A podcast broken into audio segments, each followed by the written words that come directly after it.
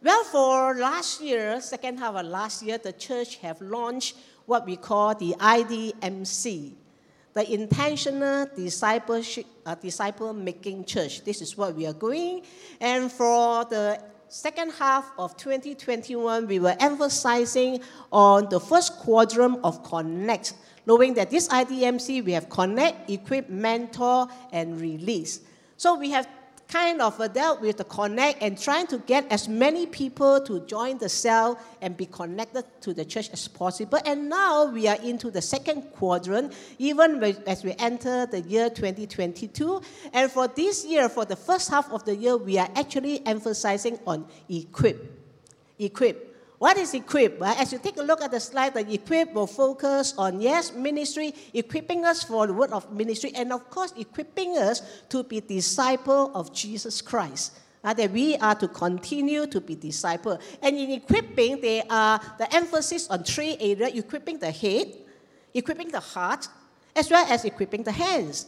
And of course, we know that the head has to do with knowledge, knowing. The heart has to do with our emotion, how we allow the word of God, how we allow the knowledge influence us, impact our life. And of course, the hand is that, that whatever we learn, we want to put it into practice, we want to take action, we want to apply. And so, you know, for this, for the month of uh, uh, February, our emphasis will really be emphasizing on the head, knowing. All right, we need to know God we, know, we need to know who God is and we need to know Him personally. And last week, Pastor Francis started off by talking about that we need to come close to God to have an encounter with God in order to know Him. That we want to seek the face of God, like Moses coming before God and tell God, God, show me your face. Right? And I believe that our knowledge of God will influence the way we relate to God.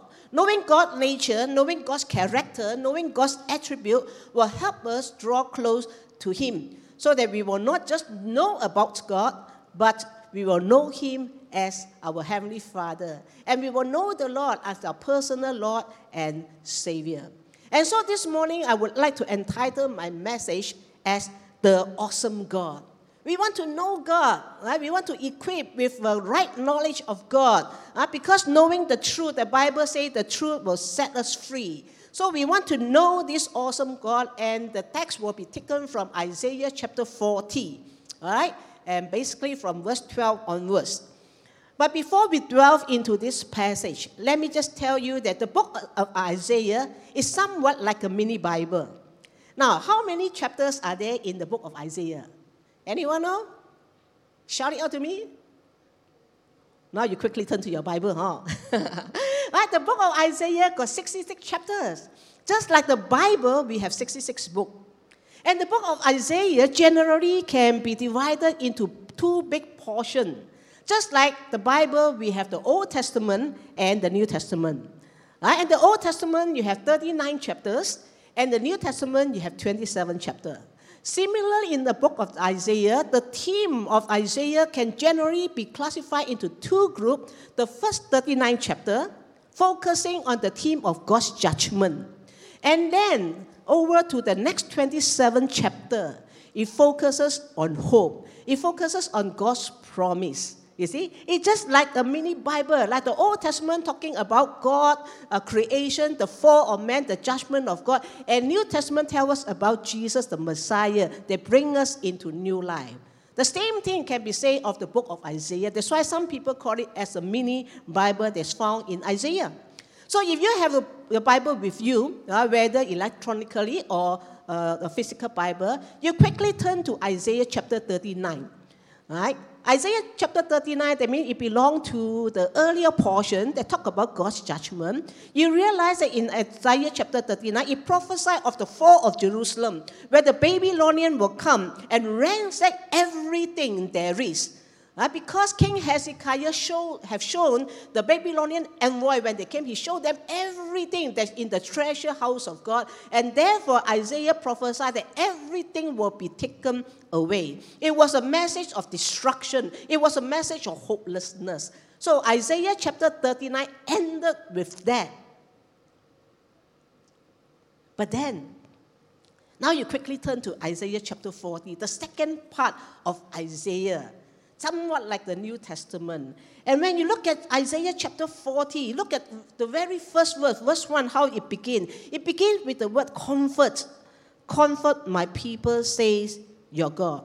Speak tenderly to Jerusalem. Tell her that her sad days are gone and her sins are pardoned. Yes, the Lord has punished her twice over for all her sin. You see the contrast? You see the difference? Here is complete uh, destruction in one chapter, and turning to the next, immediately there is a word of comfort coming out from God. No, it's just like when you are sitting in darkness, complete darkness, and suddenly a ray of light just shines through. Or it's like you are grieving in pain, in sorrow because of the situation, circumstances around you. And then you hear a gentle voice whispering words of comfort to you. Or perhaps it's like you have come to a dead end, the end of the road, and you do not know what to do, and suddenly a way of opportunity, a way of escape just open up for you. So Isaiah chapter 40 started off with that message of hope. It is said that Isaiah chapter 40 is written in such a way that it takes our focus away from all our troubles and everything else and cause us to see the awesome God. It helps us to focus on the right thing. God, the one that is almighty, God, the one that is great, right? and God, the one that is sovereign. And so, you know, this is how Isaiah tells us. And so, in verse 1 to verse 11 of Isaiah, it prophesied about the coming Messiah. It talked about a voice calling out in the wilderness. Right? I thought it's John the Baptist, and talking about, you know, the Savior that's coming from verse 1 to verse 11. And then from verse 12 onwards, the entire passage speaks of the greatness of God. It tells us how awesome our God is.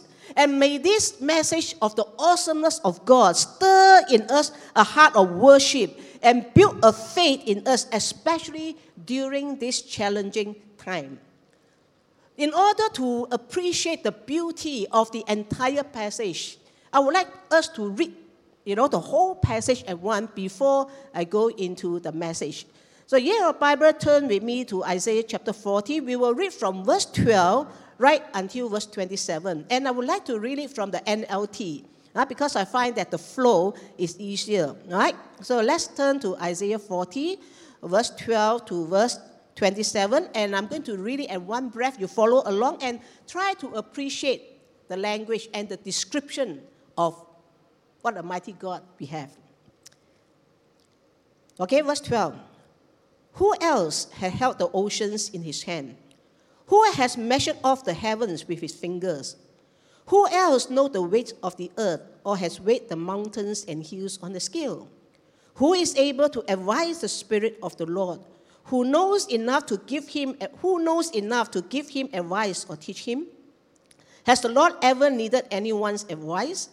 Does he need instruction about what is good? Did someone teach him what is right or show him the path of justice? No, for all the nations of the world are but a drop in the bucket. They are nothing more than dust on the scale. He picks up the whole earth as though it were a grain of sand. All the wood in Lebanon's forest and all the Lebanon's animal would not be enough to make a burnt offering worthy of our God. The nations of the world are worth nothing to him. In his eyes, they count for less than nothing, mere emptiness and fraud. To whom can you compare God? What image can you find to resemble him? Can he be compared to an idol formed in a mold, overlaid with gold and decorated with silver chains? Or if people are too poor for that, they might at least choose wood that won't decay and, skill a cra- and a skilled craftsman to carve an image that won't fall down. Haven't you heard? Don't you understand? Are you deaf to the words of God? The words He gave before the world began? Are you so ignorant? God sits above the circle of the earth. The people below him like grasshoppers to him. He spreads out the heavens like a curtain and makes his tents from them. He judges the great people of the world and brings them all to nothing. They hardly get started, barely taking roots. When he blows on them and they wither, the wind carries them off like chaff. Verse 25. To whom will you compare me? Who is my equal? asked the Holy One. Look up into the heaven. Who created all the stars? He brings them out like an army, one after another, calling each by its name. Because of his great power and incomparable strength, not a single one is missing. Oh, Jacob, how can you say the Lord does not see your trouble? Oh, Israel, how can you say God ignores your rights? Wow. As you listen to these words, right, it is so marvelous. The language that's used is so rich, the figurative, uh, the figure of speech to highlight the nature, the power of God in contrast to mankind. And let me just and unpack this entire passage to you. It is so rich, you know, there's so many things in it. I just want to unpack it into four simple points that we are going to follow along in this passage. Right? And uh, first, I would like to let you know that the four simple points we can gather from this passage is about the awesome God. The awesome God, right? The greatness of God, the God who is greater than all. And then we'll see, you know, Isaiah talk about the God who knows it all. And then he talk about, you know, um, it's not that, yeah, the God who knows it all, the God who has no equal, and the God that is personal. So follow along uh, as we look into uh, this word. First of all, he talk about the greatness of God from verse 12 onwards. He talk about the God that is greater than all. God is greater than the world. Even in verse 12, it tells us who else has held the ocean in his hand, you know, and who has measured off the heavens with his finger. How big is our hand? Our hand is not very big, right? But then the way it, it described is that, that the whole world and everything in it is just in the hand of God. Now, here, of course, the prophet Isaiah was using a figure of speech. A figure of speech to describe the greatness of God in human terms. Truly, God is not a giant human being. We know what giant is. Uh, maybe a giant is double outside, triple outside. We look at them, wow, there's giant like David and Goliath. Goliath was a huge giant. But, but God is not a huge giant human being. Uh, it's just figurative. God is spirit. God is without form. And Isaiah was simply using human terms to describe God so that we can understand who God is. It tells us that God is dominant over all creation, that he can contain the oceans in his hand. When you cup your hand together like this, you can try to put some water. It won't for, for long, and the water will seep through, you know, your fingers, right? And it's very little water that you can hold. But can you imagine all the ocean? God can contain it in His hand. He can weigh the mountain. How heavy is the mountain? Have you tried to weigh? But God know He put the scale, mountain on the scale. Right? So we know that God created all this. In other words, God is just big. Exactly how big is God? Exactly how big is God? It's very difficult for us to imagine. It's too big for us to even measure. Say, for example, let's say from the eye of an ant. Let's say if you are an ant, and when you look up to us human beings, we are big. Don't you think so? In the eye of an ant, wow, this is just too big. Our smaller little tiny finger is already how many size bigger than an ant? You just use a piece of paper and you scoop an ant up. And then you just blow it. And the ant will be gone. With a single puff, with a single breath, there goes the ant. To the end, we are big, we are huge. If you can imagine that, you can think of how big our God is. And therefore, in verse, 20, in verse 26, it says, Look up into the heaven, who created the stars? He brings them out like an army, one after another, calling each by name. I want you to imagine that there are so many stars in the sky that we cannot count. We are not able to count. That's why God told Abraham, I will bless your descendants like the stars in the sky. You cannot count them. Uh, we, in fact, we can't see all the stars in our naked eyes. There are many more stars that are above that we cannot see with a naked eye. Uh, and we, we can't count them. Yet God is the one who created the star. And God created them what? God created them one by one. One by one, He created them, He called them out, and each and every star in the sky, and He even named them. Right? We know that we have named certain planet and certain star, but God named them one by one, and He ensures that nothing is missing. Already, we are saying that God knows the number of hairs on our head is already amazing. God count the hairs on our head is already amazing. We are talking of God. We are talking about God knowing the stars, and He will ensure that none of them is missing. Now, this speak of what? It speak of the attention that God gives to His creation, an individual attention. It speak of His personal care and interest in each and every one of us. If God can pay attention to every star, if a single star has fallen and missing, God knows and count it. Wow. Think of it, church. God is paying personal attention to each and every one of us who are created in the image of God. Because God paid attention to details. Now the question is directed to man in verse 27. That is this question. It's redirected to man. He said, Oh Jacob, how can you say that the Lord does not see your troubles? Oh, Israel, how can you say God ignores your rights? You see, from describing how God cares for his creation, now Isaiah bring attention to man. When we look at God's creation and the greatness of God, how should we respond? We should respond in awe. We should respond in worship. Because even the psalmist say that the heavens declare the glory of God. Right? Even all the stars, all the firmament are pointing, you know, their, their, their hands towards God and worshiping God. And we, as God's creation, we are supposed to respond in awe, in worship. But the problem is, oftentimes, instead of worshiping God in awe, we started complaining. We complain. All right? Instead of worship, we complain. We complain about our trouble. We complain that God doesn't care for us. Uh, we question the ways of God. We question, God, why you allow the pandemic to take place? You know, God, why unfortunate things might happen in my family, to my life? God, why you let this happen or let that happen? We begin to question the goodness of God. We say exactly the same thing like the Israelite. Uh, what did the Israelite say? Uh, God does not care. God does not see our trouble. Uh, why the Lord doesn't see our trouble? Why God ignore our rights? So they were complaining.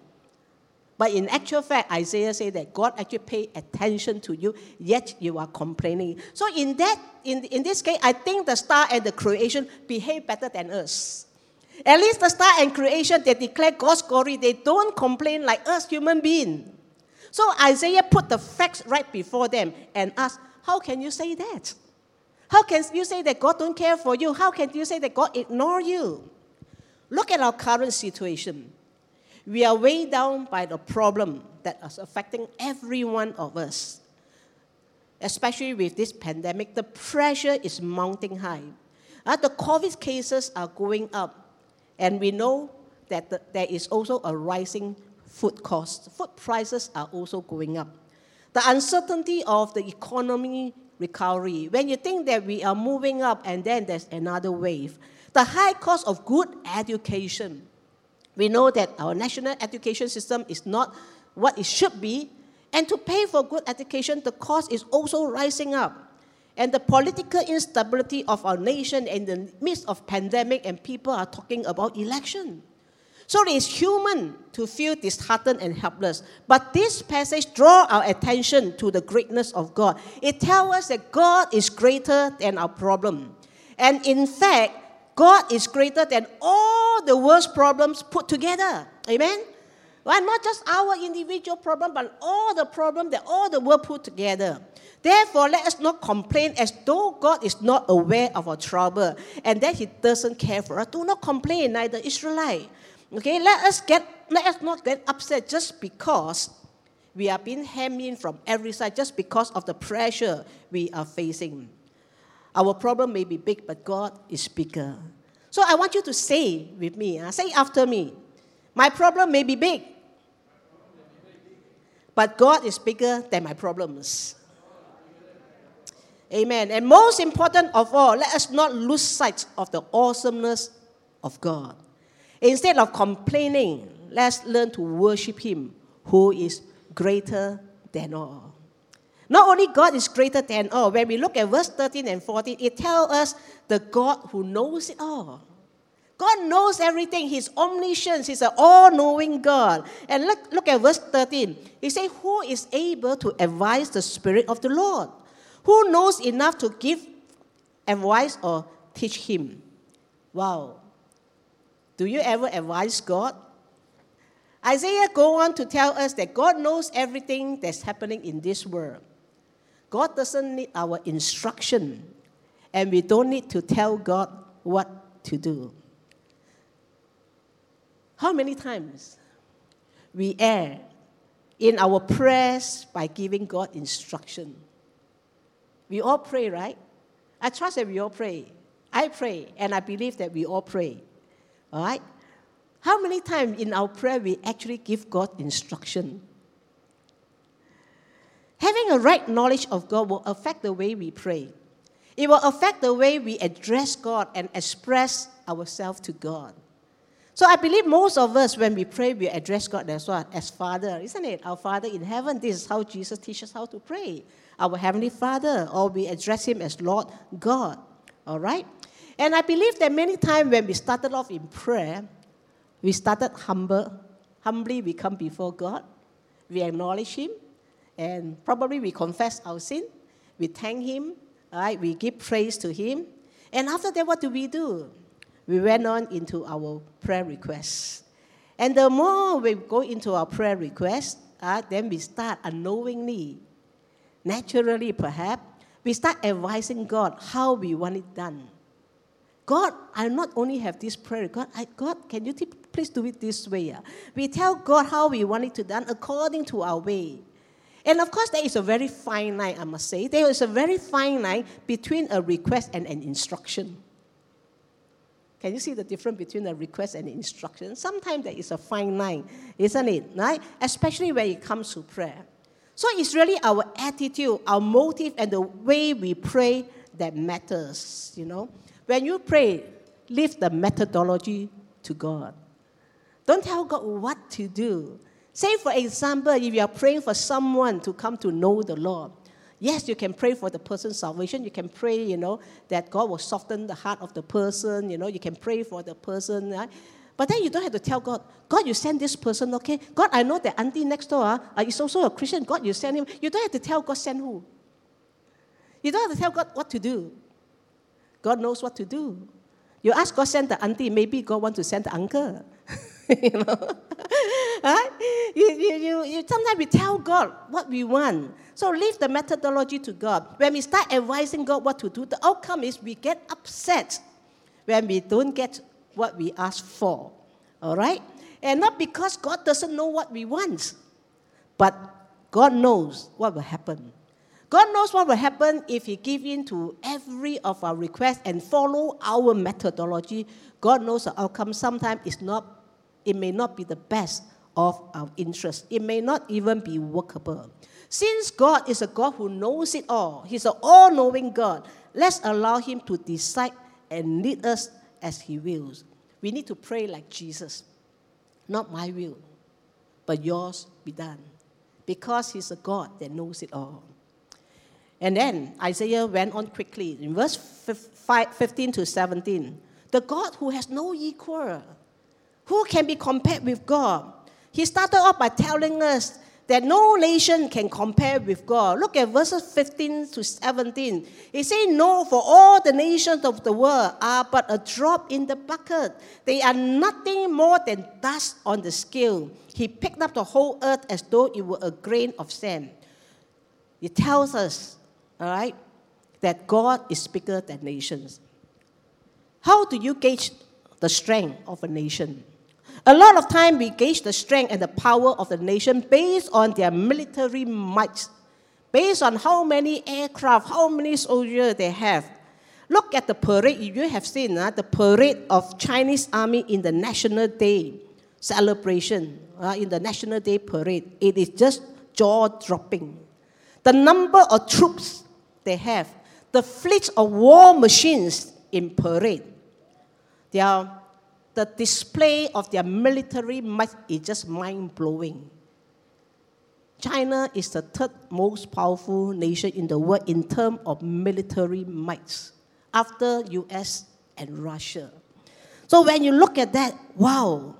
But the scripture tells us all the nations of the world but a drop in a bucket to God.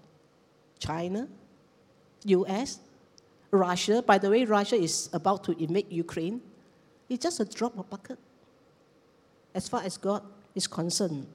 Uh, it simply means the greatest glory of all nations combined together is but as a drop in the bucket compared to the greatness and the glory of God. Can you imagine how great our God is then? There's no equal, no comparison. No nation can stand against God. All right? And not only that, no idol can stand against God. No idol can stand against God. To whom can you compare God? What image can you find to resemble him? Can you can he be compared to an idol? We all know that mankind are created for worship. Unfortunately, instead of worshiping the Creator God, many resort to worshiping idols made with human hand because they wanted to see something more tangible when they worship. But they forgot that the tangible, the physical, and the materials are actually limited. Because God is spirit, and spirit is unlimited in sphere, spirit is unlimited in space. Therefore, we are called to worship God in spirit and in truth because God, who is spirit, that is unlimited, that is omnipresent, that can be present everywhere, and the God that knows it all, He is the one that deserves our worship. We are to worship Him. And idols is a man's creation, based on man's concept based on man's imagination, they created the idol in their mind and they craft it in their hand. Whereas on the other hand, the God is a creator of all. An idol can fall to the ground and break, but our God is a firm foundation. Amen. Our God will not fall to the ground, our God will not break. And therefore, no idol can stand against God. We are to stay away from idol. And of course, the last one is say, no human might can stand against God. No human might. Verse 21 to verse 24. Haven't you heard? Don't you understand? Are you deaf to the words of God, the words He gave before the world began? Are you so ignorant? Verse 22 God sits above the circle of the earth. The people below seem like grasshoppers to Him. Now, in the human history, they are princes, they are ruler, they are emperor, they are world conqueror. But all of them are no more today. Right? You have people like Shi Huangdi, you have people like Napoleon, you have people, you know, the, uh, the, the Assyrian army, they came, Babylonian army, they came, and all the conquerors that you can think of, you know. Uh, but they are no more. They are like grasshoppers. So, with a series of rhetorical questions, when you look at verse 21 to verse 24, a series of rhetorical questions. Once again, Isaiah nailed home the point that God is without equal. Isaiah would be very amazed. He would be very amazed at how one can look at the glory and the marvelous design of the creation and yet doubt that there is a master designer. How can you ever doubt that? The universe, the creation itself, have already shown you that there is a master designer. And of course, the interesting question is how would the Isaiah, way back in his time, before the study of science, knew that the earth is a circle and not flat? Wow, this was written how many thousands of years ago? He said, God sit above the circle of the earth. With that, it threw out the flat earth theory, by the way, you know. And it was indeed by divine revelation as he penned the inspired word of God. And that's why the Bible says the word of God stands firm forever. And so in verse 25, this is a very interesting question for all of us. To whom will you compare me? Who is my equal? Ask the Holy One. to whom will you compare God? Who will be God's equal? The obvious answer is what? No one. That's right. The answer is no one. There's no one that can compare with God. And because there's no one that's equal with God, the only option for mankind is to worship Him and to trust Him. Now, having described all that is about God, how great God is, uh, the God that knows it all, and the God that is no, that has no comparison, that has no equal. Now the question is, what has that to do with us? What has that to do with you and me? God is up there. God is so great. God is so huge. Right? God, we know of God's power. We knew of God's uh, uh, uh, attributes. Now, Isaiah is getting more personal. He's coming back to us, humankind. He said, yes, knowing God is important, but we need to know God. You see, we have to equip our head. We have to have an accurate knowledge and understanding of God. Uh, we need to know the truth about God so that we can be set free. And not only that, when we know the truth about God, we need to learn how to relate to God. So the subsequent verses tell us how we can relate to this awesome God. It tells us that the God who is personal. The God who is personal. Verses 28 to 31. Although God is so majestic and so awesome, He is beyond measure. But God is gentle with His creation. Uh, he relates to mankind in a tender, loving way. Like just now in the start of this message, I read to you from verse 2. He speaks tenderly to Jerusalem why did God speak tenderly to Jerusalem? Because Jerusalem was about to be destroyed. Jerusalem is going to go through a hard time. You will be completely destroyed, ransacked. The, the temple is going to be no more. The wall is going to break down. Right? Everyone will be grieving in deep sorrow. That nothing can console them. Nothing can comfort them. It is complete helplessness and hopelessness. Everything is dark. And it's at this moment God speak tenderly to Jerusalem. And I want to tell you, friends, God speaks tenderly to each and every one of us. He may be the great and mighty God, but He is also a very personal God. Speaking through the prophet Isaiah, he's telling us that he's concerned for us. He will give strength to the weak. He invites us to put our trust in him. So let's look at verse 28 to verse 31. Have you never heard? Again, rhetorical question. Have you never heard? Have you never understood? The Lord is the everlasting God, the creator of all the earth. He never grows weak or weary. No one can measure the depth of his understanding. He gives power to the weak and strength to the powerless. Even youth will become weak and tired, and young men will fall in exhaustion. Verse 31 But those who trust in the Lord will find new strength. They will soar high on wings like eagles. They will run and not grow weary. They will walk and not faint. As we come to know of the character and the attribute of God, it gives us confidence that we are safe as long as we put our faith in this Almighty God. We are safe because God specializes in giving power to the weak and strength to the powerless. In comparison to God, none of us is strong enough. We can be affected by an unseen virus. So we are not strong, right? Not strong at all. We are not strong enough. Even the strongest man in the world is just like grasshopper. They are just like grasshopper before God. To come before God, we need to recognize our weakness and come in humility and say, Lord, I am weak, but you are strong. And so, verse 31 is an invitation. Verse 31 is an invitation to all of us, to all mankind, to trust in the Lord. He said, Those who trust in the Lord will find new strength. Of course, in other translation, older translation, he said, Those who wait in the Lord. Uh, in NIV, I think he said, Those who hope in the Lord. Uh, the wait in the Lord doesn't mean that you're sitting there doing nothing passively and waiting, you know, for something to happen. No. Uh, it means, you know, when you wait, you wait in hope, you wait in expectation, you wait trusting, believing something will take place, right? So while we wait, we are looking into the future with hope, hope in God, and trusting Him to carry us through tough time. So how are you feeling today? Are you feeling tired and worn out? Not so much physically, but mentally, emotionally, due to what is happening around us. Do you drain, feel drained out after expecting life to normalize when COVID cases were easing off and now we are hit by another wave, perhaps a bigger wave? It can be very draining, right, emotionally.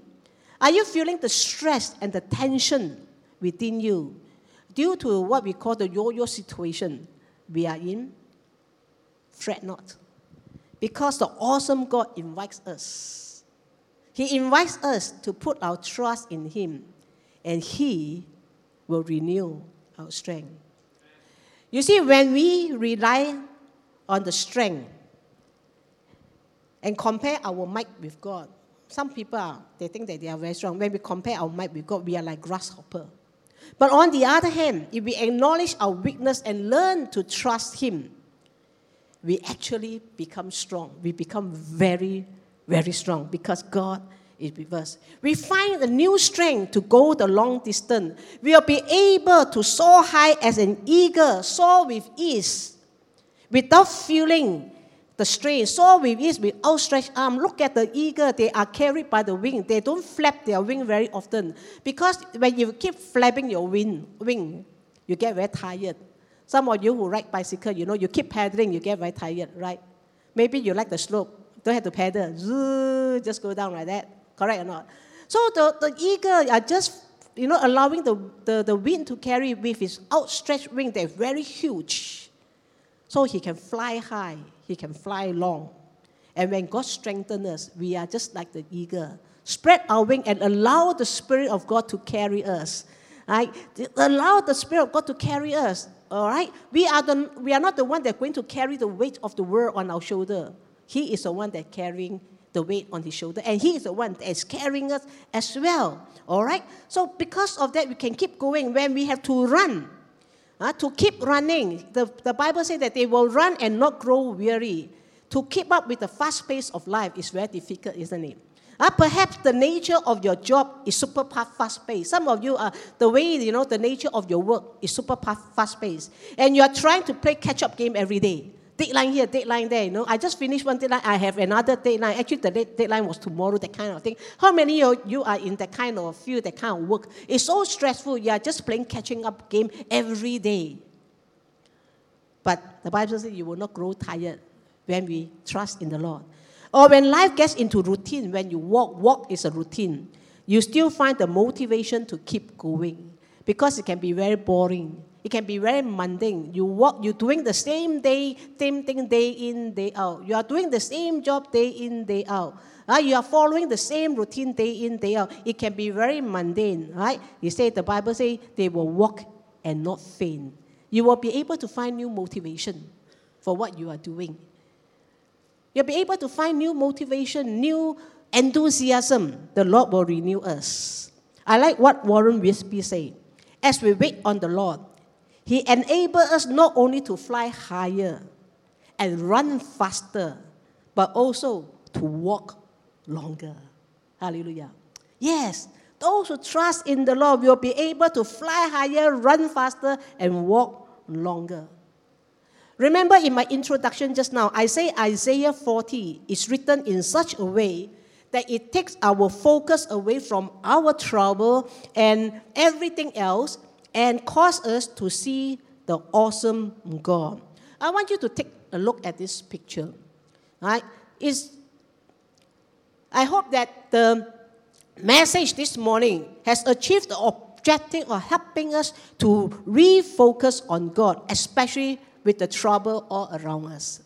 And we know that in photography, when we talk about focus, sometimes when they want to focus on one object, they will blur the rest of the background so that you can focus on it. So in this image, you can see the flower in front is very sharp and very bright, but you see the blurred image all behind, isn't it? right? If blurred behind so that the focus will not be on the blur side, the focus will be on the beauty of the flower with the bee that is there. You can see very clearly. But you have everything is same, well, you may miss out the bee. You may not even recon- notice that there is a bee. So similarly, when we focus on God, all surrounding problems become blurred. All surrounding problems become blurred. When we see, what we see is a clearer vision of God. And when we see Him, when we see Him as an awesome God, when we see Him as holy and majestic, when we have a clear vision of God, we can't help but stand in awe in worship. That was what happened to Isaiah. When he entered into the presence of God, when he entered into a temple, when he saw, you know, the train, the glory of God fill the temple, he began to say, Holy, holy, and, and the angels say, Holy, holy, holy. And when Isaiah saw the vision of God, he said, Boy, I'm undone. I'm finished there this time. you know, God is so holy. I almost died, uh, you know, right? But God touched him. God renewed him. And God said, Who will I send? God said, Here I am because now he see a clear vision of God. And I want all of us to see a clear vision of God. Don't let the surrounding problem frighten us. But when we see a clear focus of God, all other things will become blur. Then we can see the God who is greater than God all. We can see the God who knows it all. We can see the God who has no equal. And we can see the God that is personal to you and me. And God pay attention to you and me. Amen. Amen. And this is what we want to do. We want to focus on God this morning.